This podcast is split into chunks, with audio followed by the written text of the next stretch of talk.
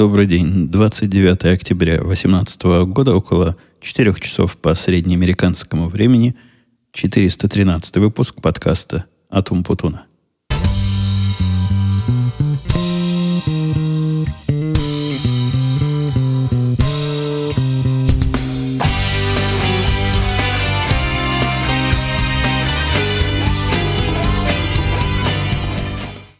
Я думаю, вы меня простите, что не прошло еще недели.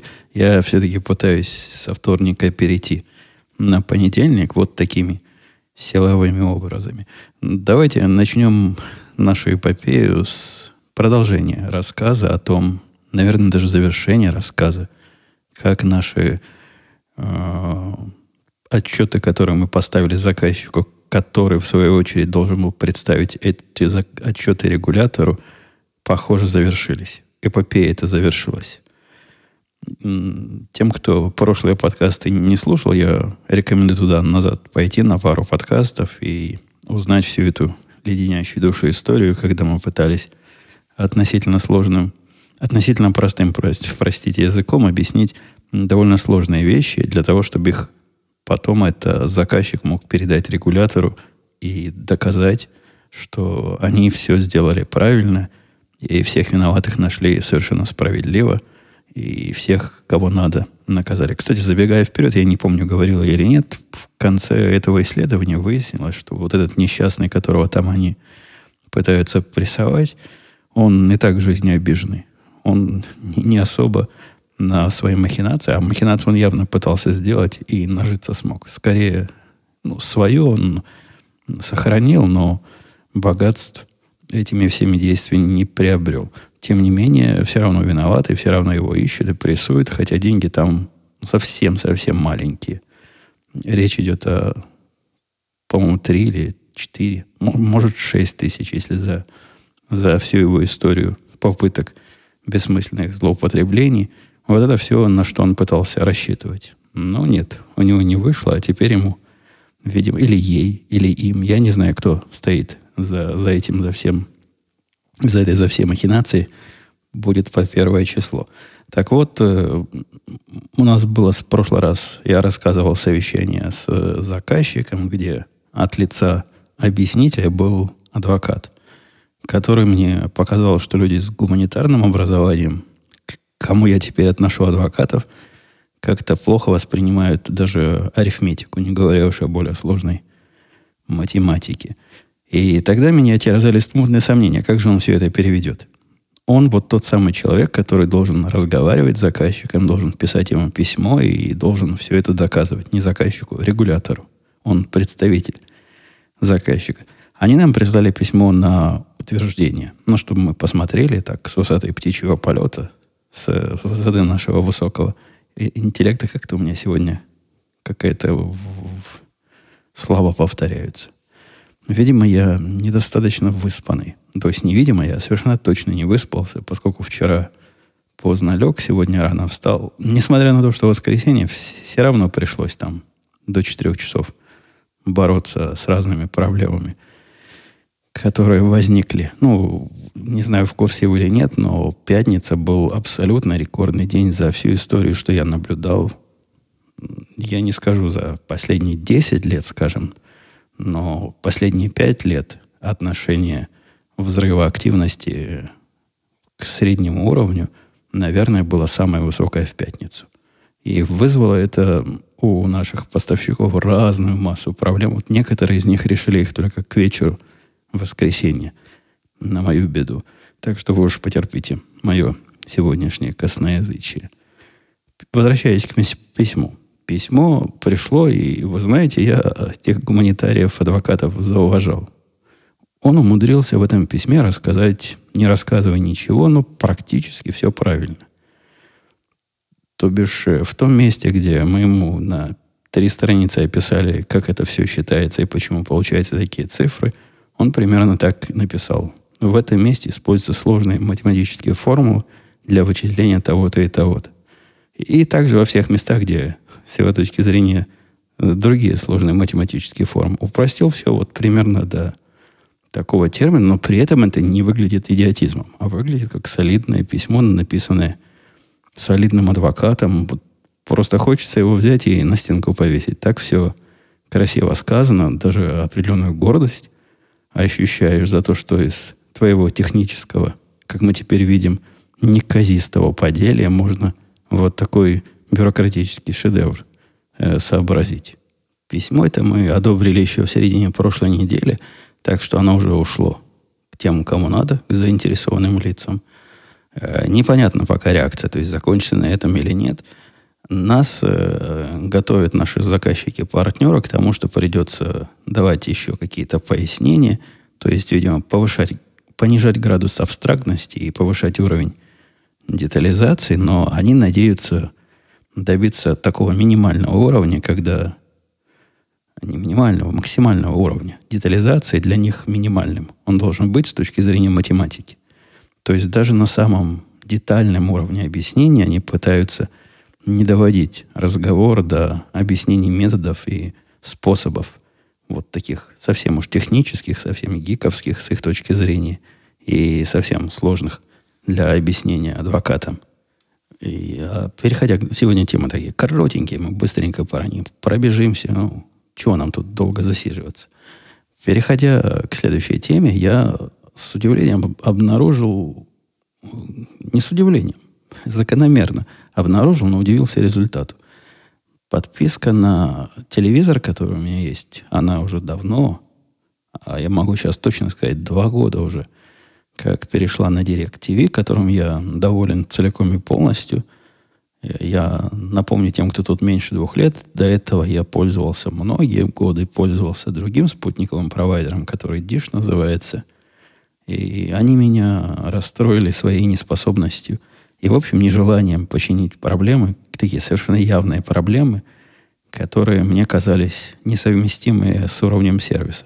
Мало того, что не хотели их чинить, они даже за попытки их починить требовали денег. И даже когда я платил эти деньги их техникам, которые приходили все это чинить, результат оставлял желать лучшего.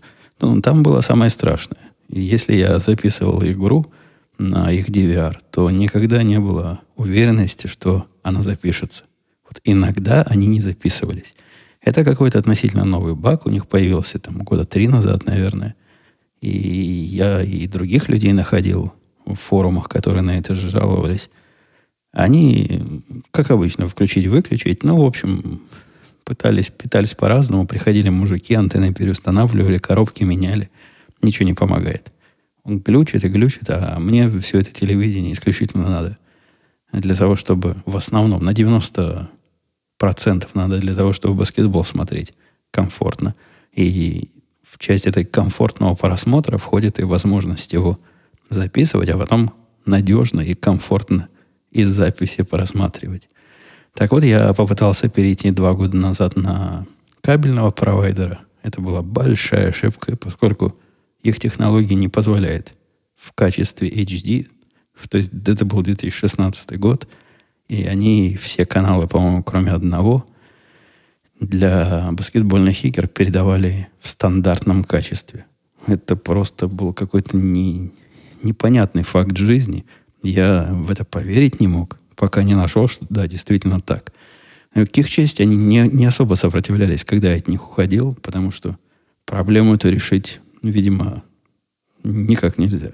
Ну, то есть, если не решена до сих пор, если в двадцать первом веке, в десятых годах двадцать первого века они посылают сигнал на телевизоры, которых уже и не купить нигде, я не знаю, можно ли где-то эс ди-телевизор, то есть вот такой старый, сколько там было, четыреста восемьдесят, по-моему, пи это называлось. По-моему, и телевизоров таких нет, а у них сигнал все еще такой. После этого неудачного эксперимента, к счастью, который меня не, не залочил, тут контракты некоторые с обязательством на несколько лет. Вот этот был без обязательства, к счастью. Ну или я такой хитрый оказался, я не помню. Как-то я его получил без обязательства. Я перешел на DirecTV, и там все в порядке. Баскетбол – красота. Даже иногда слишком хорошо. Они начали вещать в стандарте четыре кей некоторые каналы. А поскольку я на них не, не подписан, их ди ви ар иногда пытается записывать тот канал, на которые я не подписан. Но это редко бывает, такой глюк. И вокруг этого я научился уже, как обходить это дело и как с этим бороться. Претензий технических к ним нет. До того момента, да и после момента не наступило технических претензий. Но когда я увидел счет, пришедший от них на удивительно большую сумму, я сначала подумал, что ошибочка вышла с той стороны. В течение двух лет я получал счет, который был, по-моему, семьдесят восемь долларов за телевидение. И когда у меня сезон эн би эй начинается, я плачу по тридцать пять долларов в месяц, по-моему, в течение пяти месяцев за право смотреть все игры. И вот примерно такие суммы. Я к ним уже привык, приходит сообщение на телефончик, с вас сняли. А тут сообщение, с вас сняли, по-моему, двести десять долларов или что-то в районе двести долларов. Ну, никак не может быть такого. Ну, считайте сами, семьдесят девять, пусть будет восемьдесят для простоты обычных, тридцать пять дополнительных, ну, пусть там еще долларов пять налога.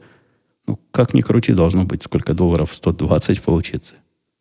А, а тут, по-моему, двести не было, но где-то было под двести долларов. Конечно, я терпеть такое не буду. Попытался с ними связаться электронными способами, там, чатиком каким-нибудь, или письмо им написать. Но нет, никак. Не выходит каменный цветок. Только телефоном. Только телефоном можно добиться живого человека. К справедливости ради, совсем недолго ждать пришлось на телефоне. Я этого опасался. Быстро дозвонился, поговорил. Оказалось, все, все оказалось. Я больше не уважаемый чувак. Я больше не новый заказчик. Мои два года прошли, и теперь меня переводят на обычные тарифы. В этом есть, то есть, определенная логика, потому что цены, которые указаны на сайте, это не те цены, которые я плачу. Я, когда к ним приходил, я с ними упорно и жестко торговался. И, по-моему, вы тоже эту историю я до вас доносил. И под соусом, что у меня тут другие сервисы от их материнской компании, а именно сотовый телефон. Ну и вообще, я чувак хороший и, и, и просто, просто красавец. Они мне должны, значит, такую скидку сделать. Они пообещали. При этом тогда сказали, что, чувак, у нас такая система. Ты увидишь, что скидка будет на два года. Ну, не волнуйся. Не волнуйся, сказал мне чувак, который продавал мне этот пакет. Через два года нам позвонишь, и мы тебе то же самое сделаем на следующие два года. Ну, нельзя. Нельзя сделать навечно, потому что ничего вечного не бывает. Но вот на два года мы тебе гарантируем такую цену и такую скидку. Тут, видимо, моя скидка закончилась. Совершенно очевидно закончилась. И девчонка, которая со мной на телефоне была, сказала, ну, все, все, все, сэр, все закончилось. Ничего сделать нельзя. Нет у меня никаких способов. Единственное, что я вам могу помочь, могу вам сэкономить тридцать девять долларов, отменив подписку на эн би эй. Здравствуйте, хорошая экономия. Как, как отменить? Ну, не хочу отменять. Я плачу для того, чтобы он был, а не для того, чтобы его не было. После этого она меня пыталась перевести на другие пакеты поменьше, которые тоже мне не подходят, ну, из-за, из-за моих баскетбольных пристрастий. Никак. Ну, я уже начал намекать, что, ну, ладно, раз так, я посмотрю, как там у их конкурентов сейчас дела обстоят. Но даже не пришлось особо ногами стучать и начальство требовать. Меня перевели на начальство. Начальство я все это рассказало, оно в голове почесало и сказало, ну, такая проблема. Мы вам вашу скидку все вернуть не можем. Однако можем вернуть ее, ну, вот как было, только минус два доллара. То есть буду я на два доллара больше платить в результате. И не можем вернуть за этот месяц, за который уже взяли. Но вот со следующего месяца вам будет, я не помню, сколько там получается в долларах, будет вам все, оно на год. И через год позвоните, попросите ее еще раз и сразу просите вот меня. И я не знаю, насколько у них текучесть кадров высокая и будет ли через год эта тетка. Она пообещала на моем деле записать, что я достоин этой скидки и в следующем году. Ну, да, еще год прожить надо, пока, пока я все вернул. И не в деньгах дело, а дело в принципе. Но если обещали с самого начала. А они такие странные, вы знаете, когда я сказал, что обещали, но я ж не вру. Так, так оно и было. Я приказ, как вчера помню. Как, как вот, вот только, только разговаривал с ними. Они говорят, а вы помните, с кем вы говорили? Нет. не помню. Я вообще имена, конечно, записываю тут на бумажке, когда веду какие-то разговоры. Но даже я не храню их два года. Вспомнить через два года, с каким именно представителем я разговаривал, этого нет. Это совершенно невозможно. Вообще мне показалось, я к чему эту тему поднял. У них, это не только у них, у многих такая странная стратегия удержания, которую я не могу понять логических поводов и доводов, почему именно так надо делать. Когда к ним приходишь, новый человек приходит, они его подписывают на контракт на два года. То есть после того, как меня подписали на два года с самого начала, я от них уйти не могу. То есть технически могу, конечно, но дорого уйти. Придется как будто бы за два года заплатить вперед, если я уйду. Поэтому с момента, на мой взгляд, с момента, как я стал их заказчиками, пока у меня два года идет, я бы на их месте меня не особо холил или лелеял. Ну, куда я все равно денусь уже с подводной лодки. Однако вот эти самые два года, когда у заказчика есть особые права, особые привилегии, и он у них в таком элитном эшелоне идет. Теперь же два года прошло, у меня контракт закончился. Они даже не предложили, у меня было одно из, как мне казалось, хитрых э, орудий давления согласиться еще на два года на контракт взамен на продолжение вот этих скидок. Они этого даже не предложили. После двух лет, мне кажется, им наоборот надо особенно заказчика удерживать, который может повернуться и уйти, вот как я. Меня уже ничто не держит. И как раз такого заказчика надо заманивать э, скидками, деньгами и прочими ништяками. Нет, они не заманивают. Совсем-совсем не заманивают. Вот если бы я не, не шевелился и не дергался, ну, повернулся бы, наверное, кто-то другой и ушел после того, как увидел, что счет его вырос на сколько там, шестьдесят, семьдесят, восемьдесят долларов в результате. Что-то, по-моему, не так в консерватории, что-то не так с их отделом удержания заказчиков-ветеранов. А от другого моего поставщика услуг, а именно поставщика интернета, который Comcast Business, пришло таинственное письмо. Это каким-то чудом я это письмо не выбросил, потому что этот Comcast известен тем, что мусора присылает. Но если не каждый день приходит от них какое-то, какое-то послание, то раз в неделю точно. Обычно предлагают всякую ненужную ерунду. Например, подключить вторую бизнес-линию телефона. У меня и первой нет, мне и первая не нужна. А они предлагают тут вторую. Ну и всякие другие радости постоянно предлагают и обставляют это как специальный такой, э, специальное предложение исключительно для меня. Ну вы знаете, как, как они, как все вот эти большие пытаются заказчиков заманить. Посему письма я их выбрасываю, не открывая. А тут одно как-то открыл, и оказалось другое. Письмо похожего рода я получал про автомобили. Когда происходит, это называется вот safety recall, ну, это отзыв машин по безопасности. То есть, когда все автомобили отзывают, это не значит, что их на завод надо отдать и деньги получить, а означает, что нужно их в гараж привезти, и там вот это починят, что нашли поломанное. Тогда приходят такие грозные письма, как говорят, вот, больше не, нельзя ездить, у вас подушка безопасности в морду взорвется, или еще что-нибудь в этом роде. Срочно привезите, мы вам уже забили, значит, встречу. Вот так с автомобилями бывает. Чтоб так было с интернетом, я не видел никогда. Письмо, которое от них пришло, сказано, вам дается срок до шестнадцатого ноября для того, чтобы с нами связаться, и мы вам бесплатно поменяем ваш модем, потому что он неправильно функционирует. Я тут даже на этом месте остановился, письмо нашел. Да, действительно, так жирным написано. Твой э, вот этот wireless gateway, это называется, вот эта коробка, которую они поставляют, у него серьезные технические проблемы. В письме сказано, что позвоните нам, мы, мы вам пришлем человека, но срочно, срочно, просто ждать нельзя, необходимо вот срочно, если не сделаете в, теч- в течение следующих, сколько там осталось, двадцать дней, то все. Что все, непонятно. Пока не началось, надо сделать, потому что вот до шестнадцатого ноября. И не днем. Позже свяжитесь с нами. При этом там написано, что имейте в виду, это не замена не связана э, с безопасностью. Ну, они не говорят про безопасность, в смысле интернета безопасность, а про безопасность в смысле он не взорвется. То есть они намекают, что есть какая-то проблема, которая не вредит здоровью, но, видимо, видимо, что-то там... Может, их всех хакнули. Я не знаю, что там произошло. Я и в новостях такого не читал. Однако, такое, такое массовое... массовое... Я знаю, что массовое, потому что и знакомому моему, у которого тоже подобный бизнес-план, который тоже в Иллинойсе, может, это по Иллинойсу только, нет статистики мировой. Такое же письмо пришло. Вы представляете, сколько им обходить надо людей? Завтра придет. Я уже позвонил на завтра. Говорит, да-да, у нас все, все наготове, можем завтра с восьми до десяти утра. Ага, сейчас. С утра они мне придут менять. Или с трех до пяти. Пришлось согласиться с трех до пяти. Это как-то, конечно, пов- может повлиять на мои планы похода в тир. Обычно я в тир иду где-то, где-то в три только возвращаюсь. Но иногда могу и задержаться.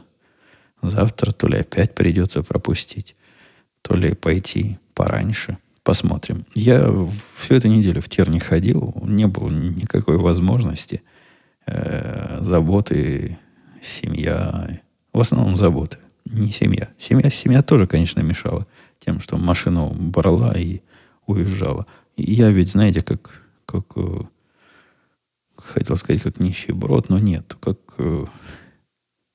как советский человек. Одна машина на семью. Это просто, конечно, какой-то позор. Мы с женой вдвоем ездим на одной машине, но поскольку я из дома работаю, единственная необходимость мне иметь машину параллель какому-то отъезду жены, это если мне куда-то срочно отъехать надо в течение дня. А в течение дня мне, кроме как в тиры, и отъезжать никуда не надо. Но пришлось, видите, в этот раз несовпадение произошло, пришлось мое второе хобби пропустить. И плавно переходя к второму к хобби, но на этой неделе, на прошлой неделе произошло событие, причем два раза произошло, которого я тут ожидал, и о котором уже даже хвастался в Радио ай ти. Не потому, что хотел бы, чтобы те из вас, кто Радио ай ти слушает, узнали об этом первым. Ну, просто раньше он был по времени. А так не смог язык за зубами сдержать. Два раза меня они порадовали. Один раз радость хорошо, а два раза это же еще лучше. Просыпаюсь я, иду в почтовый ящик. А ходил я проверять, пока моя карточка на...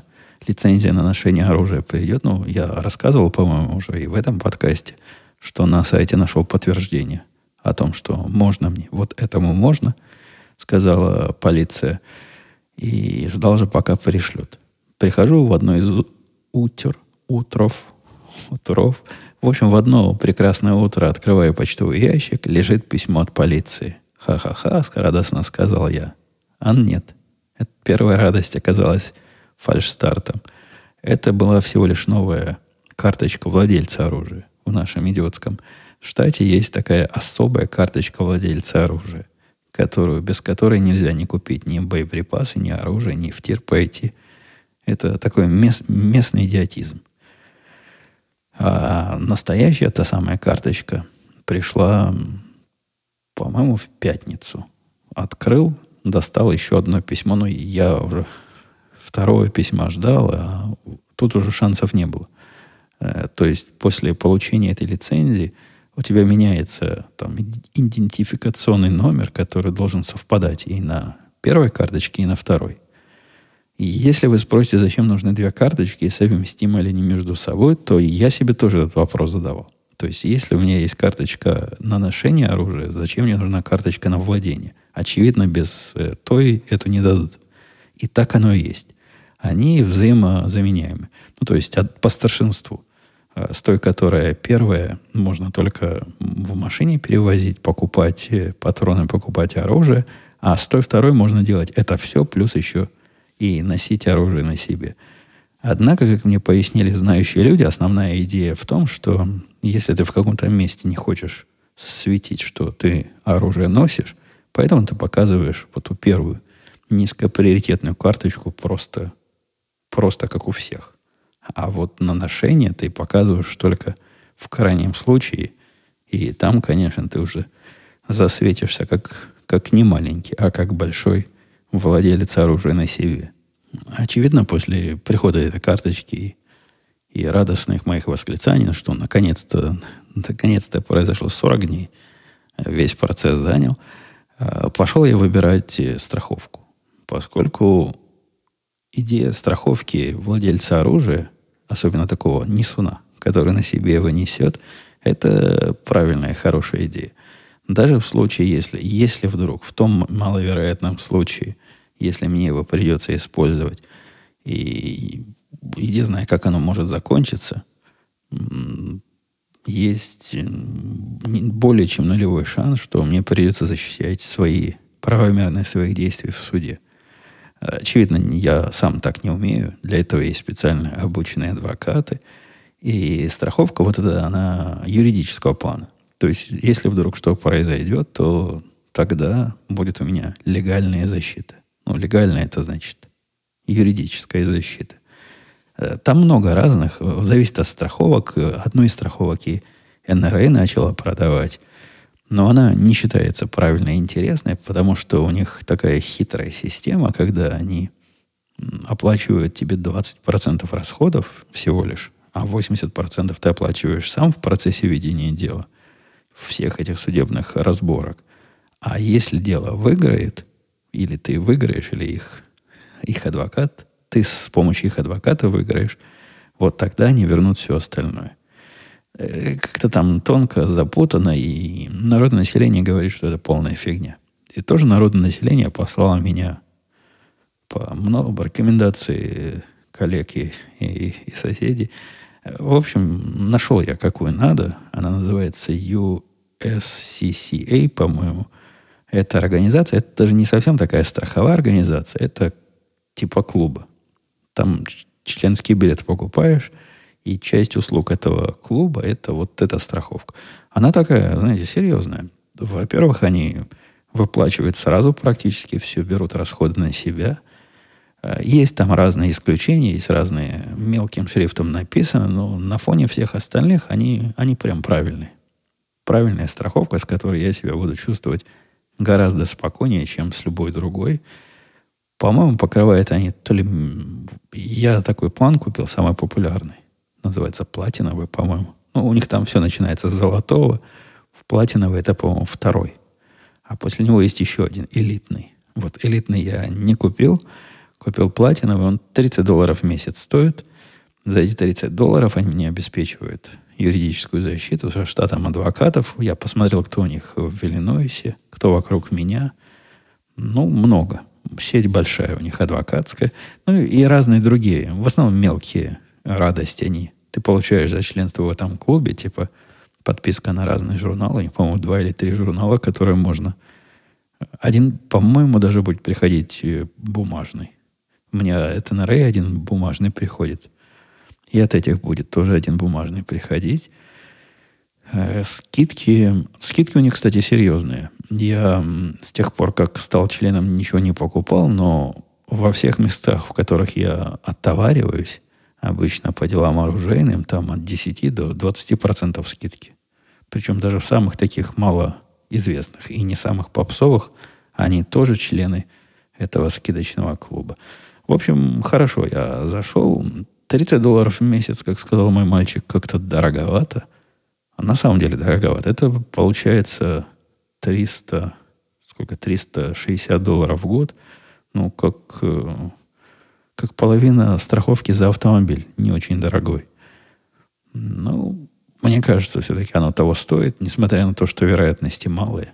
Но рисковать, рисковать разорением в случае правомерного использования оружия я никак не хочу. Давайте посмотрим на вопросы, комментарии. Егор писал: Евгений, спасибо за подкаст. Начал следить давно за вашим творчеством. Та-та-та. Э, раньше вы иногда выкладывали видео поездок. Не думали поэкспериментировать с видеоформатом и начать развивать YouTube-канал? Э, по-моему, это... Я не уверен, что это тот же самый человек, но мне кто-то писал и в Твиттере. Кто-то, какой-то, какой-то другой человек, не вспомню его имени сходу, где предложил подкасты на YouTube выкладывать и таким образом развивать. Я на это почитал пару статей, что люди пишут про YouTube как платформу для размещения аудиоподкастов. И, по-моему, я свою позицию по этому поводу докладывал. И в этом подкасте в Radio ай ти мне YouTube не кажется правильным э, способом распространения аудиоконтента. И те подкасты, которые я видел, вот такие звуковые подкасты, а подкаст — это аудиошоу, на YouTube мне показались чужеродными. То есть там есть какая-то заставка, и на фоне заставки чувак типа меня бубнит, чего-то бубнит и бубнит. И картинка чисто такая, для фейка, чтобы можно было выложить на видеохостинг. Какое-то читерство, какое-то неправильное использование YouTube. Мне, мне оно кажется неправильным использованием YouTube. Это с одной стороны. Ну, хотя проблемы YouTube, вы понимаете, меня не особо волнует. Я, кстати, подозреваю, что и YouTube не, может не согласиться с таким использованием. И если у них там есть умные роботы, которые подобные ненастоящие видео находят, они вполне могли бы за это и наказывать. Ну, если бы я был Ютубом, я бы таких хитрецов наказывал. А во-вторых, подкасты как способ, в том числе и способ доставки контента. То есть автоматически вы, я надеюсь, вы подписаны на подкаст. Не для того, что мне зачем-то нужна статистика подписчиков. Не для того, что мне нужно накручивать счетчик подписчиков. Мне, честно говоря, все равно, как вы его получаете. Никаких доходов, прибыли и прочих радостей я с этого не имею, но просто подкасты гораздо удобнее слушать при помощи подкаст для прослушивания программ, для прослушивания подкастов. Они вам сами новые эпизоды подгружают, и удобненько в них тише, громче. И я не раз говорил, что последние годы перешел на Overcast. Это для айфона программка. Не знаю, есть ли она для андроида. И не нарадуюсь. Работает прекрасно. Подкасты я не загружаю никогда, потому что мне нет необходимости их слушать в тех местах, где интернета нет или сотовой связи нет. Она, в принципе, есть везде. Поэтому я их всегда стримлю. То есть посылаю в момент прослушивания из, из далекого облака к себе в уши. И, и вам то же самое советую. Не то, что стримить советую, а использовать подходящие программы. YouTube в этом смысле как-то совсем, ну, совсем не про то. Это явное ручное взаимодействие, причем еще картинка какая-то, как его в машине будут. Ну, конечно, там картинку в машине можно игнорировать, наверняка есть. И я знаю, что есть YouTube для музыки, ну, для подкастов. И те обзоры, которые я читал, тоже не очень этот путь рекомендуют. Один был совершенно такой радостный обзор, где чувак рассказывает, как у них какие-то показы, какие-то кей пи ай и всякие прочие циферки сильно выросли. Однако, если там в цифры посмотреть, то они выросли, по-моему, с семи прослушиваний до шестнадцати прослушиваний. На фоне этой статистики мне несомненная победа с переходом на YouTube не выглядит так уж убедительно. Дальше Егор спрашивал, в этом выпуске вы рассказывали при приоритизации работы и взаимодействии с внутренним заказчиком через тикеты. Расскажите подробнее, как... Не, ну, я, я понимаю. Я понимаю, что у нас большинство заходит с, э, с аккаунтом с GitHub, и, наверное, если я начну рассуждать про э, методологии, то даже кто-то и поймет, и есть нулевой шанс, что большой процент слушателей это поймет. Однако об этом подкасте я стараюсь не сильно углубляться в технические темы, а оставаться на уровне доступности и понимания э, даже, даже адвокатами и прочими гуманитариями. Э, Кирилл писал: спасибо за ответ. С Романом, конечно, не очень вышло. Но раз в десять лет, думаю, не... В прошлом подкасте Кирилл длинный такой вопрос задал из трех частей, который он, по-моему, назвал романом в письмах. Не страшно. Я, я согласен, не страшно. Я и в прошлый раз, как вы заметили, не ругался. А про пистолет. Это как большой телефон и ключи. Как вы его носить хотите? Это он меня цитировал из прошлого подкаста. Как вы его носить хотите? Как вы его носить хотите? А, а как, ну, как, как все носят? То есть специальный пистолетный пояс, на нем такая специальная пистолетная кобура в положении... Не, не аппендикс керри. Для, для аппендикса я слишком, слишком толст. Чего там скрывать? Это для совсем уж э, худеньких. Нормально, на боку. То есть там три-четыре часа, ну где-то на, на правом, что бедро называется, ну вот на правом э, месте, на том. Прекрасно там сидит, ничему особо не мешает. Дальше он пишет, сидеть неудобно, в машине неудобно, нужно его прикрывать постоянно. Ну, конечно, конечно, есть какие-то, какие-то с ним проблемы. А в машине вам удобно сидеть, Кирилл, с телефоном? Мой телефон в кармане плохо сидит, когда я в машине. Так что проблемы с телефоном я не зря упоминал. Он тоже требует внимания. Тоже его надо не забывать, все время в карман засовывать. Из какого-то кармана он вылезает, а хорошо бы его не засовывать в тот карман, где ключи, тоже добавляет определенных неудобств. Снаряженный Glock — это один килограмм веса. Ну, я не знаю, сколько там веса будет в моем снаряженном триста шестьдесят пятом. Подозреваю, подозреваю, что меньше. Вряд ли. Магазин на десять патронов весит еще пятьсот грамм.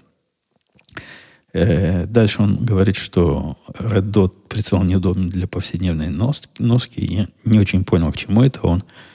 У меня, у меня такого нет на триста шестьдесят пятом. И дальше, значит, надо переучиться под стандартный прицел. Это какие-то у него... Видимо, он мой какой-то старый подкаст послушал, где я купил пистолет с Red Dot, и про это Red Dot с красной точкой. Как меня научили, коллиматорный прицел. Ну нет, у меня уже с тех пор целый ряд появился устройств без коллиматорного прицела. И я тут даже как-то делился, что мне трудно, трудно оценить, чем мне больше нравится стрелять. С, с красной точкой или без красной точки. Носимый пистолет нет. Никакой там красной точки нет. Все, э, все по-простому. Все не электрическим образом. Хотя там есть радиоактивность. Там простой, но с радиоактивностью. То, что впереди и... Ну да, впереди вся эта мушка, она светится. Радиоактивно очень светится. Мне кажется, пишет он, вам сама идея носить оружие нравится больше, нежели все последствия этого решения. Да ни в коем случае. Мне не нравится идея что-то на себе носить. Совсем не нравится. Особенно носить что-то вот такое, вот такое потенциально ответственное. Однако выбора нет. Мне кажется, что для любого разумного человека выбора нет. И статистику, которую он дальше приводит, мне видится тем самым примером недопонимания, зачем мы это носим, которое и порождает все вопросы и Кирилла, и подобные, подобные им. Кто-то там пишет, что в ста шестидесяти случаях из трех по отчету ФБР три были, в ста шестидесяти случаях три были предотвращены вооруженными гражданами. И двадцать один безоружными. Это о чем мне статистика должна сказать? О том, что вооруженный гражданин против автомата Калашникова ни, ни, ни, никак не катит. Но справедливости ради, всего сорок процентов случаев массовой стрельбы из этих ста шестидесяти это использование длинных карабинов, в общем, длинных винтовок разных. А остальные, значит, нет. Ну, там были, наверное, и и всякие идиоты, которые с несколькими пистолетами. Да вообще, я не раз докладывал. Дело ж не в этом. Да и сто шестьдесят случаев, как статистика, это смехотворная статистика. Это опять то самое предположение, что предотвращены случаи. Мы не для того, чтобы случаи предотвращать. Мы для того, чтобы самим выжить.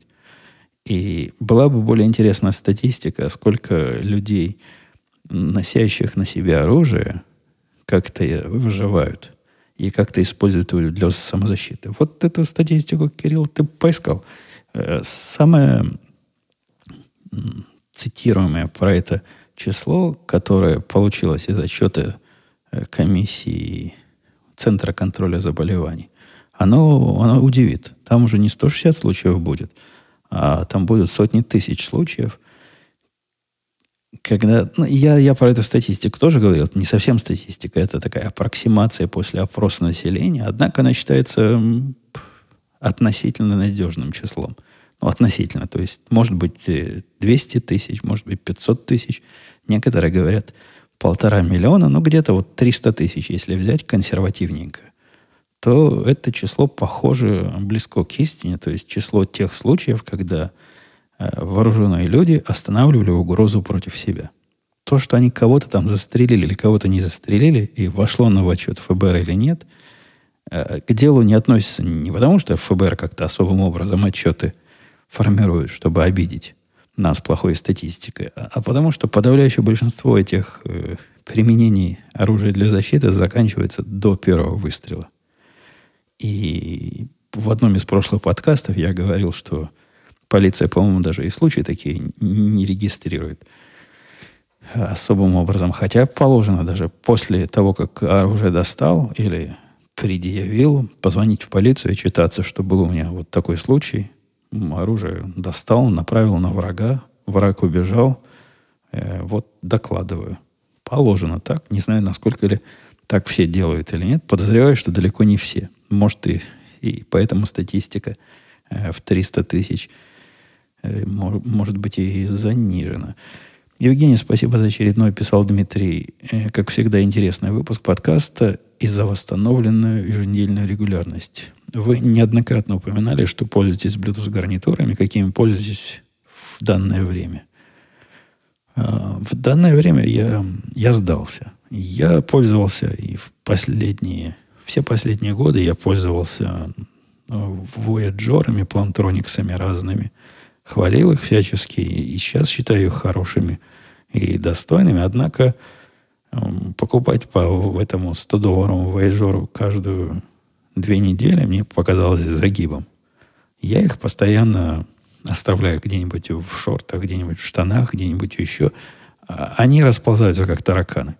Вот сейчас и состояние, когда у меня два, два хедсета этих блютосовских, уже могу найти только один. Вчера было еще два, сегодня уже остался один.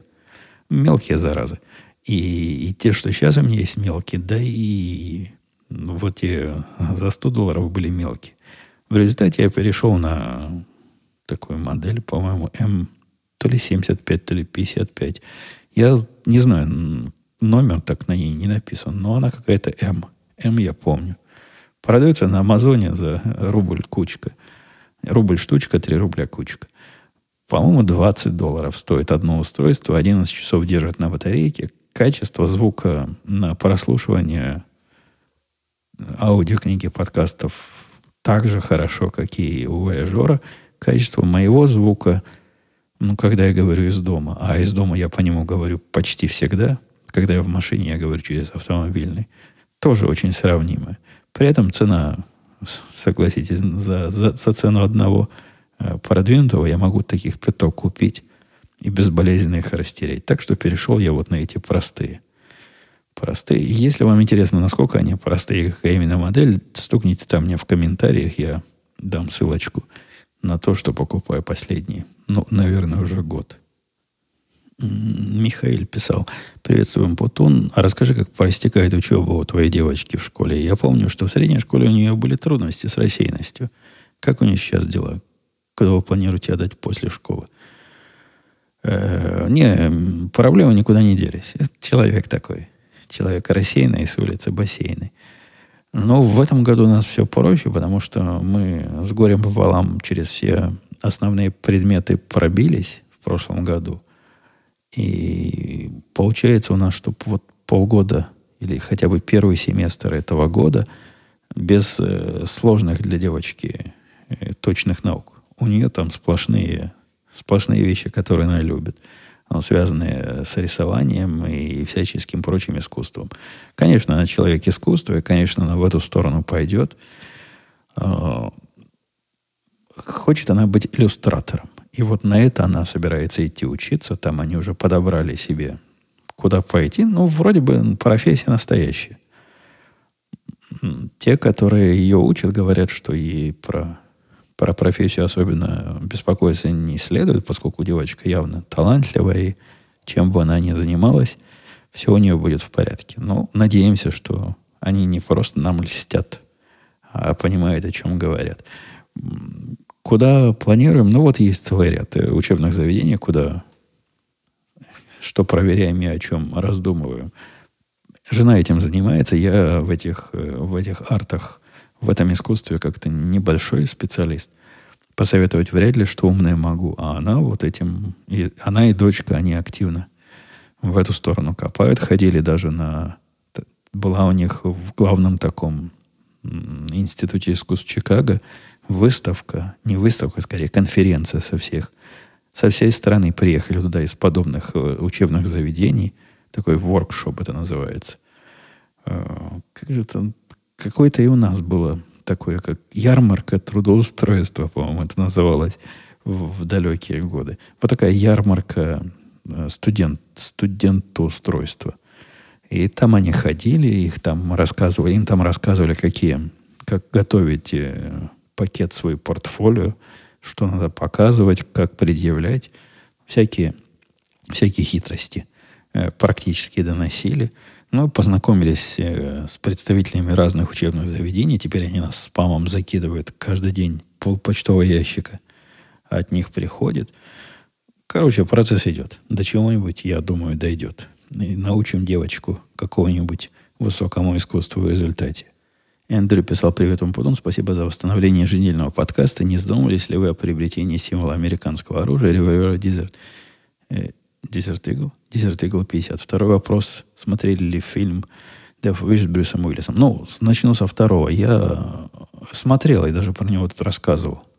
И писал, и доносил, что такие, такие друзья лучше, хуже врагов. То упрощение, с которым, которое там было в этом фильме показано, а, по-моему, там даже про наш штат, не соответствовало реальности совершенно полностью. Это какая-то... Э, ну, там, по-моему, кто-то в комментариях написал, что история описывала семидесятые годы, и, может, в семидесятые годы и в самом деле так было. Мне про это судить трудно. Но сейчас это выглядит как пародия и как вот э, красная тряпка для либеральных защитников, эм, не защитников, противников прав на оружие. Вот если бы было действительно так все, то с какой-то натяжкой можно было бы понять их требования о усложнении процесса покупки, о более серьезных проверках и все прочее. Нет, ничего подобного, как в этом фильме показано, нет и близко. Вот совсем-совсем. По поводу револьвера, ну, там правильно, по-моему, мы написали в комментариях, и он согласился, что перепутал, да, Desert Eagle это не, не, не, не револьвер. Это даже не совсем и полуавтоматический пистолет, это такая смесь между механизмом, как в, в карабине, и форматом, как пистолета-переростка. По-моему, он на самом деле хотел спросить про... пятидесятый Magnum Smith энд Wesson. Нет, конечно. Конечно, нет. Конечно, нет. Потому... Я, я его держал в руках один раз. И, по-моему... А вот стрелял... Нет, я из него не стрелял. Это тот, у которого каждый, каждый выстрел четыре доллара стоит. Здоровая такая дура. По-моему, этот револьвер известен тем, что им не убили ни одного человека никогда. Это такая дикая экзотика. И такая непрактичная штука, такая ручная пушка. Был один случай. Тут я не знаю, за что, за что купил, за то и продал. Я слышал где-то в интернетах, что был один случай. Один пострадавший от этого пистолета, который не удержал управление и себя застрелил случайно в процессе как раз этого самого э, наслаждения символом американского оружия. У меня пока все, все мои оружейные единицы, они более-менее практичны. И таких, таких изысков, как Дигл или, или большой Магнум, вот такой пятидесятый. По-моему, пятидесятый это тоже Магнум, да? Ну, вот этот большого, большого калибра. Нет, таких у меня нет. Здравствуйте, Евгений, писал Рамиль.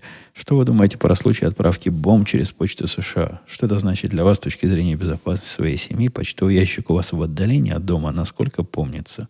Будете ли принимать дополнительные меры безопасности при выемке писем? Так я ведь... Я уже давно на это натренированный.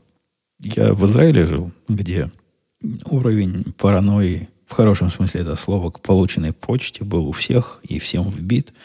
А у кого не вбит, то, то, то, то, то этот уровень вбитости получит через год другой жизни в Израиле. И я и здесь так отношусь к почте. Если мне приходит какая-то почта, которую я не ожидаю, то она в дом не попадет, пока я окончательно не выясню, что это именно моя почта, именно мне она дана и из почтового ящика, недалеко уйдет. Если можно ее не вынимать, я ее и трогать не буду. Не-не, я в этом смысле натренированный. Так что, так что я готов. Готов, хотя это вовсе не призыв проверять мою готовность. Лучше не надо. Рулет писал, вот он, так невестка с Украины. Ты просто раньше, кажется, никогда не говорил об этом. Это интересно. А в чем вопрос-то был в этом комментарии? В том, что это интересно, Рулет? Да не, но она такая же невестка с Украины, как и, можно сказать, что я с Украины или из России. То есть, да, она действительно из, из киевских, но давно уже здесь живет. И, ну, давно не так, чтобы десять лет, но давно, но много, много. Большую часть своей взрослой жизни она здесь находится. Так что с Украины она в оригинале, а так местная. Местная. Совсем-совсем местная. Виталий спрашивает. Недавно ты рассказывал чуточку про то, что механизмы аналитики, про то, что анализмы аналитики в софте, над которым работает фирма, весьма сложны. И мне было это предложение весьма сложно прочитать, но это не, не Виталия вина. Это я просто уже... Может, с вами пятьдесят минут, тут подустал. Скажи, математические аппараты для анализа данных сами совершенствуете или приобретаете инструментарий на стороне? А откуда берете информацию о тенденциях в анализе данных? Есть ли в штате математики со степенями или это не требуется? Изредка требуется консультация с... Я не знаю по поводу степени, но с таким математиком, который более математик, чем я. Из меня математик не особо крутой, то есть, ну, на уровне института я помню математику, но это не самый высокий, как вы понимаете, уровень. Изредка, изредка приходится приглашать кого-то со стороны, там, поконсультировать. Но, как правило, все, все математики, что нам, все математические проблемы, что нам попадаются, они вполне решаются и нашими силами, хотя это действительно уровня выше арифметики. Это не тот случай, когда на, на сайтиках начинающих программистов любят подискутировать, нужна ли математика программисту э, вообще или в частности. Про вообще не скажу, вот нашей частности какая-то, да, какая-то нужна. Не такой сложный уж совсем математический аппарат для анализа, и ничего там такого мистического нет. Я при своих рассказах не то что усложняю, но я просто обобщаю немножко. Возможно, от этого возникает ощущение особой магии. Нет, все это вполне подъемно. Ну, подъемно, не знаю, студенту третьего-четвертого курса какого-то относительно профильного института. Ну, я имею в виду не, не, не химического института, например, физико-математического института. Он все эти наши методы анализа и методы расчета, наверное, узнает. Эмбер писал, добрый день, или писала. Слушал, слушаю подкаст здесь почти десять лет. Очень здорово, что хобби все еще тебе интересно. В этом подкасте отвечал на вопрос про язык, на котором общаются твои дети, упомянул про акцент. Дальше он, там просто длинно, он утверждает, что, оказывается, у меня тоже есть акцент, который можно услышать только если я разговариваю из машины. И подозревает... слушатель или слушательница, что это я специальным таким техническим образом тут с этим акцентом борюсь. И там же сам или сама сомневается, как это можно технически сделать, как можно изменением частоты, амплитуды и прочих немудреных звуковых характеристик этого, этого чуда добиться. Спешу разочаровать. Никак, по-моему, этого не добиться. По поводу акцента я не знаю, что там, что там кто услышал, но когда говоришь в автомобиле, который мчится на скорости восемьдесят миль в час через не самое лучшее устройство приема звука, то, и об этом я тоже уже не раз говорил, это получается не, не вот тот самый настоящий голос, а получается тот самый ненастоящий, плохой, никуда не годный голос. Идея о том, что вам заходит звук через специальный улучшатель, это... Это такая типа шутки юмора. Да нет тут никаких особых улучшателей и кнопки «Сделать голос сексуальным» у меня тоже никак нет. Тут все совершенно просто. И идея вопроса слушателя «Не мог бы ты включить подкаст пару фраз без обработки?» Он... Да вы все слушаете практически без обработки. Тут никакой... Ну, ну совсем. Вот я посмотрел на компрессор. никакой обработки, которую можно было смелым словом обработка назвать, у меня уже нет много-много лет. Вот именно так, как я разговариваю, так оно выходит прямо из микрофона, почти прямо. Ну, почти-почти, почти ровно из микрофона прямо к вам в уши. Обработки, которые делаются, они не, не целью улучшения голоса занимаются, нет. Они занимаются совсем другими проблемами. Например, делание подкаста, подкаст, подкаста, да, подкаста. С, с этими с падежами в этом русском языке, акцент в котором во мне уже найден. Тоже, видите, не, не, не просто.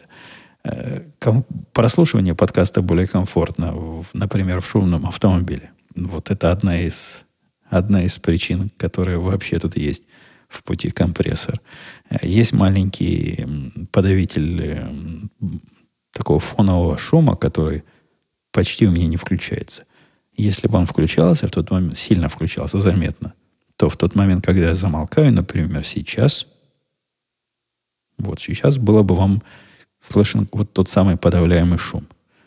Он, оно понимает, когда надо, когда не надо. И на переходах между тишиной и голосом вы можете услышать такое возрастание шипения. Так работают и подавители шума. Эм, и все. Собственно, собственно, на этом и все. Так что я бы и рад, что Амбер убрать. Да нечего. Э, Константин писал: Евгений, добрый день или вечер. По поводу применения оружия в качестве самообороны в доме все ясно, и вы весьма подробно осветили мнение государства. А после получения разрешения на ношение, при каких условиях законодательство США позволяет применять оружие в машине именно для самообороны? Вообще, это не, не такой уж странный вопрос, как мне с самого начала показалось.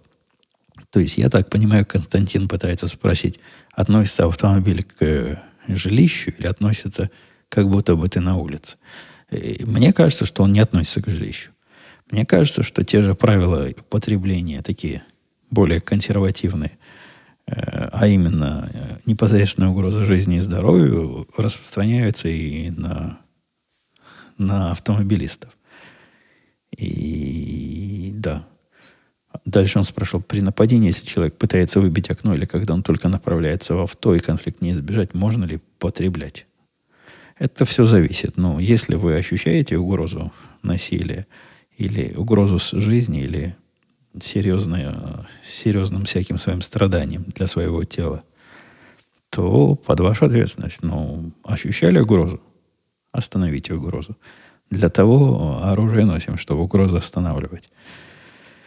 Евгений писал: Вадим, в одном из подкастов вы рассказывали о, о сотруднике, который наотрез отказался от участия в анализе продукта, в разработке которого ранее принимал активное участие. Да-да-да, было дело. В этом подкасте, наверное, в этом я рассказывал. Особенно удивили слова, что руководитель никак не может его уговорить. Ведь такой категорический отказ потенциально может навредить компании. Это такие особенности отношений между работодателями и сотрудниками или проявления характера. Не рискует ли он уменьшить себе годовые бонусы при таком подходе к своим обязанностям? Тут, понимаете, палка о трех концах. Я, собственно, ко мне тот самый руководитель приходил жаловаться и спрашивал, как быть. На что я дал ему парадоксальный совет. Да никак не быть. Вот с этим надо просто жить. С этим надо смириться. И пояснил ему, что... Да я уже не раз и вам рассказывал, что все более-менее приличные программисты, они с тем или иным количеством тараканов в голове. У разных программистов разные тараканы. Иногда эти тараканы совместимы с, с работой. Иногда совсем трудно. Но это не самый крайний случай. Бывают случаи хуже. Но вот это вот такие завихрения. Вот отказался он. Ну, ну отказался, отказался. Ну, как его заставишь? Не будешь через колено переламывать. Наверное, можно было административно заставить. И он бы ходил тот грустный, как эта курочка, которую зарезали, чтобы она развеселилась. Ну, зачем нам, зачем нам эти крайности? Проблему как-то решили. Все как-то довольны. Ну, да, пришлось мне там напрягаться. Пришлось нам как-то неожиданные э, исследования производить. Ну, все нормально закончилось. Все. Мое психологическое состояние не пострадало, его тоже.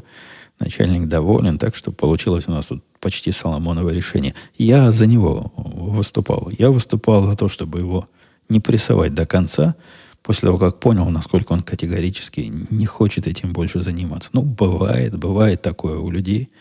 Надо как-то с пониманием к этому относиться. Надеюсь, когда у меня, если, или когда у меня такое появится, и я откажусь что-нибудь свое сопровождать, он подхватит выпавшее знамя.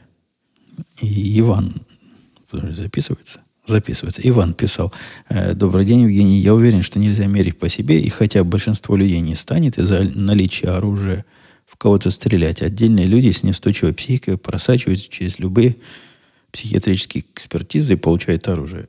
И я не очень понял, Иван, связи про себя и получать оружие. Ты, ты на что намекаешь? Случаев массовых убийств с помощью холодного оружия почти нет. Это что за новости такие? Таким образом, хотя оружие может и помочь защититься лично вам, в масштабах общества право на владение скорее приносит больше вреда. Скажите, если бы была неопровержимая статистика, говорящая о вреде для общества в целом, вы бы все равно отставили личное право на самооборону с оружием. Вы знаете, что мне этот вопрос напомнил? Вопрос мне этот напомнил то, почему я с женой со своей спорить не люблю. Но еще Кузьма Прутков говорил, что не спорьте с женщинами. Эти споры... не помню, как там дальше. Глупы и бес, бесполезны. Ну, что-то в этом роде. Это вот такая постановка вопроса напоминает мне постановку вопроса моей жены, которая женщина прямо, скажем, не глупая и, и даже наоборот.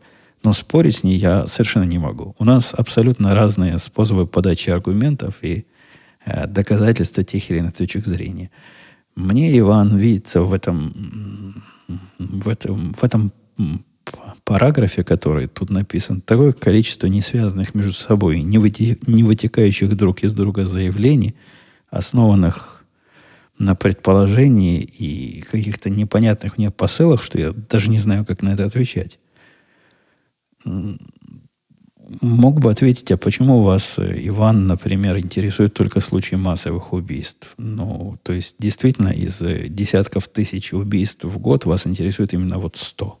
Вот эти сто, вот, вот именно поэтому, вот именно на, с этим, этим надо заниматься. Если речь идет о преступлениях, насильственных преступлениях против личности, то там цифры как бы совсем другие, и вы поймете, что... оружие там, конечно, играет большую роль. И, по-моему, пятьдесят процентов всех убийств или более пятьдесят процентов с оружием совершается. Однако вы там же и поймете, что, например, те самые автомобили, которые я тут не в качестве корректного сравнения вовсе употреблял, а в качестве такой опасной штуки, которым население уже владеет в количестве... чуть меньше, чем оружие, но все равно в больших количествах владеет. Так вот, вы бы, наверное, обнаружили, что количество смертей, которые вызваны автомобилями, сравнимо с количеством смертей, которые вызваны оружием. Ну, я исключаю самоубийство, потому что, по-моему, автомобили не являются э, тем самым, чем самоубиваются люди. Хотя я не знаю. Если бы я мог исключить из автомобилей самоубийство, я таких статистик не видел, я бы исключил. Я не пытаюсь статистикой манипулировать. Но где-то получится десять тысяч там и десять тысяч и здесь.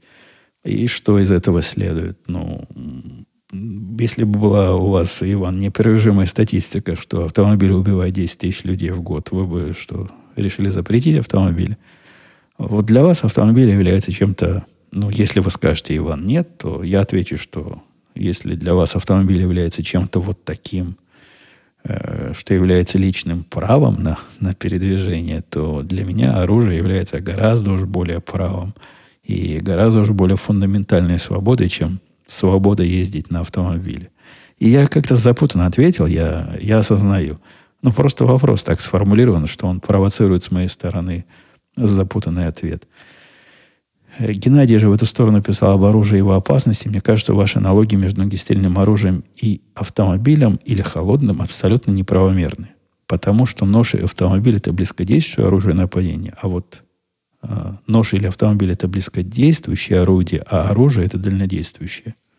И я с такой с точки зрения никогда не видел опровержения вот этих э, аналогий, которые, как и все аналогии, конечно, отстой.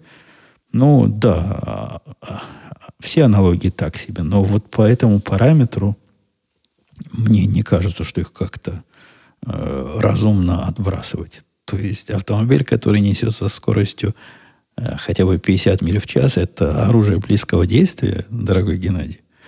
Да и нож на расстоянии, не знаю, три-пять метров, это оружие более действенное, чем на этом же расстоянии пистолет. И я не очень понимаю, в чем тут неправомерность аналогии. Аналогия вполне правомерна. Тогда уж надо сравнить пистолет с арбалетом и луком, тоже я не очень понимаю. Поэтому в сценарии, вот он к чему. В сценарии с неадекватным человеком было бы полезно расставить приоритеты и в первую очередь ограничивать доступ к более опасному оружию, то есть к огнестрельному. Ну, а так и делают. А, собственно, в чем, в чем предложение? К огнестрельному оружию нельзя его купить, если ты не пройдешь проверку, которая называется background check. Ну, да. Ну, многие, многие не покупают там, не помню сколько, но какие-то большие количества, по-моему, пять миллионов потенциальных покупок. Тут я зуб не дам за эту цифру, но что-то вот в районе миллионов а, отсеивается, поскольку были эпизоды насилия у этого человека или всяческие другие неблагоприятные инциденты.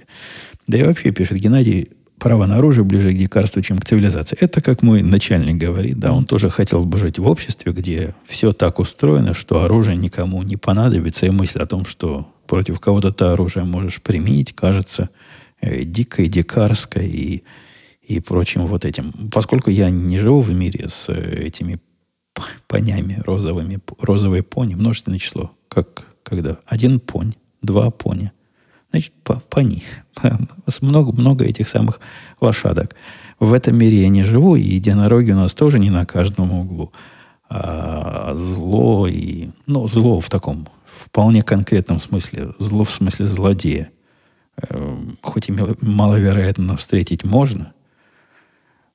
Поэтому я, я не понимаю, к чему вот этот довод, что ближе к дикарству, чем цивилизации. Ну, да, все мы, все мы звери, все мы недалеко ушли от, от динозавров в каком-то смысле. Когда уйдем дальше от них, тогда, может быть, оружие никому больше и не понадобится. Я в конце этих всех ваших, в конце своих ответов на ваши вопросы почувствовал, что, что пора заканчивать. Ну, тут совсем-совсем уже я стал ерунду какую-то нести. Не по смыслу, но по стилю, по способу донесения. Поэтому, да, и вот эти... Что это за замечание? Что это за мастер слова, который мочит почти как на радио «Эхо Москвы» через предложение? Так никуда не годится. Надо завершать сегодняшний подкаст, пока силы окончательно не покинули и голосовые связки совершенно не, до конца не напряглись. Все, давайте до следующей недели. Пока. Услышимся.